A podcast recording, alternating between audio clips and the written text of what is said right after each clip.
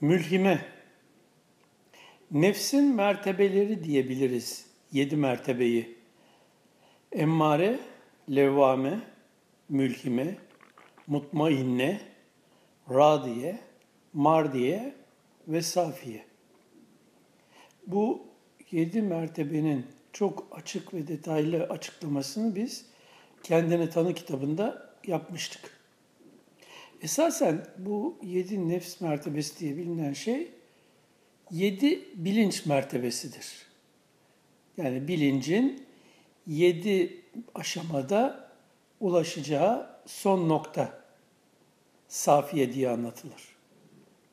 Nefs kelimesiyle anlatılmak istenen şey günümüz anlayışı ve diliyle bilinçtir. Bilinç ilk oluştuğunda veri tabanının getirisi sonucu kendini beden olarak kabullendiği için bedeninin tüm isteklerini kendi istekleri olarak benimser. Tamamen bedenselliğe dönük ihtiyaç ve zevklere dönük yaşar. Bundan dolayı da emmare yani emreden nefs olarak tanımlanır.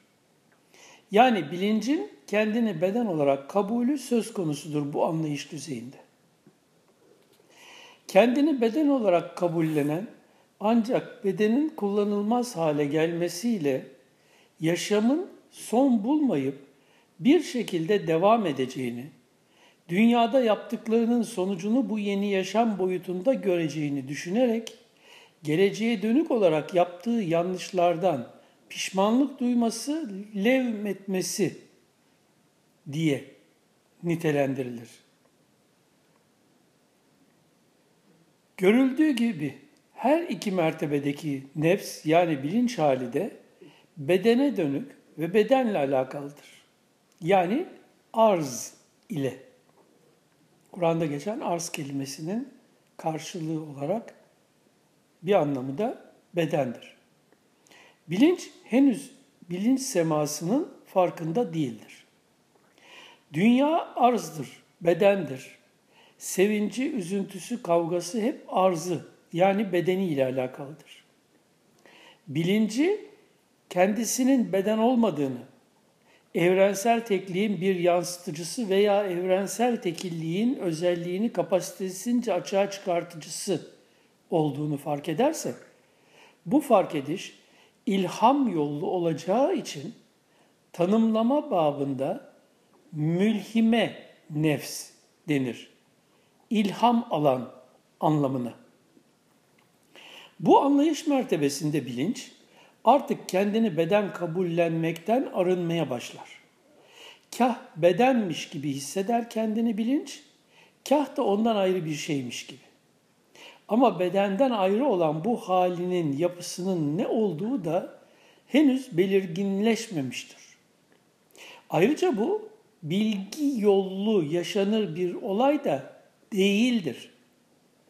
Bilincin bu anlayış evresi yaşamın en zorlu devresidir. Bilinç sayısız çelişkiler içine düşer.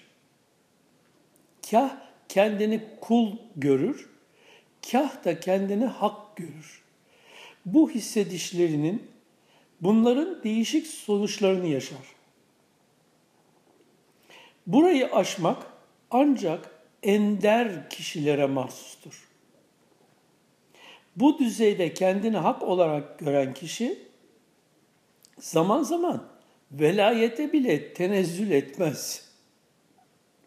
Tüm değerleri boşlayıp tam bir bedenselliği yaşama düzeyine bile dönebilir, inebilir. Okumak bu bilinç düzeyinde başlar tahkik ehli için. Sünnetullah denilen sistemi okumak başlayınca da bu bilinçte Resulün neyi niye getirdiğini hakkal yakin yaşamaya başlar. Burada hanif olur. Hakikatıyla, taklit yollu değil. Burada Allah adıyla işaret edilene iman eder.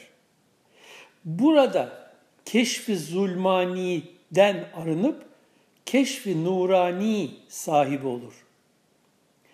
Burada kıyamete kadar geçerli olan Kur'an'ın sırlarını fark etmeye başlar. Arif derler bu hali yaşayana. Ama henüz velayet oluşmamıştır. Halkın yani taklit ehlinin veli sandığı hatta gavslık kutupluk payesi yakıştırdığı kişilerin neredeyse tamamına yakını hep bu alandaki bilinçlerdir, kişilerdir. Onlar da bazen kendilerini gerçekten bu mertebelerin ehli sanırlar içinde bulundukları idrak dolayısıyla. Halbuki velayet pınarından akan suların birikintisinden başka bir şey değillerdir henüz. Velayet ile aralarında okyanuslar vardır. Velayet. Bu da başka bir yazı konusu olsun inşallah. 28 Mart 2003 Raleigh, NC, USA.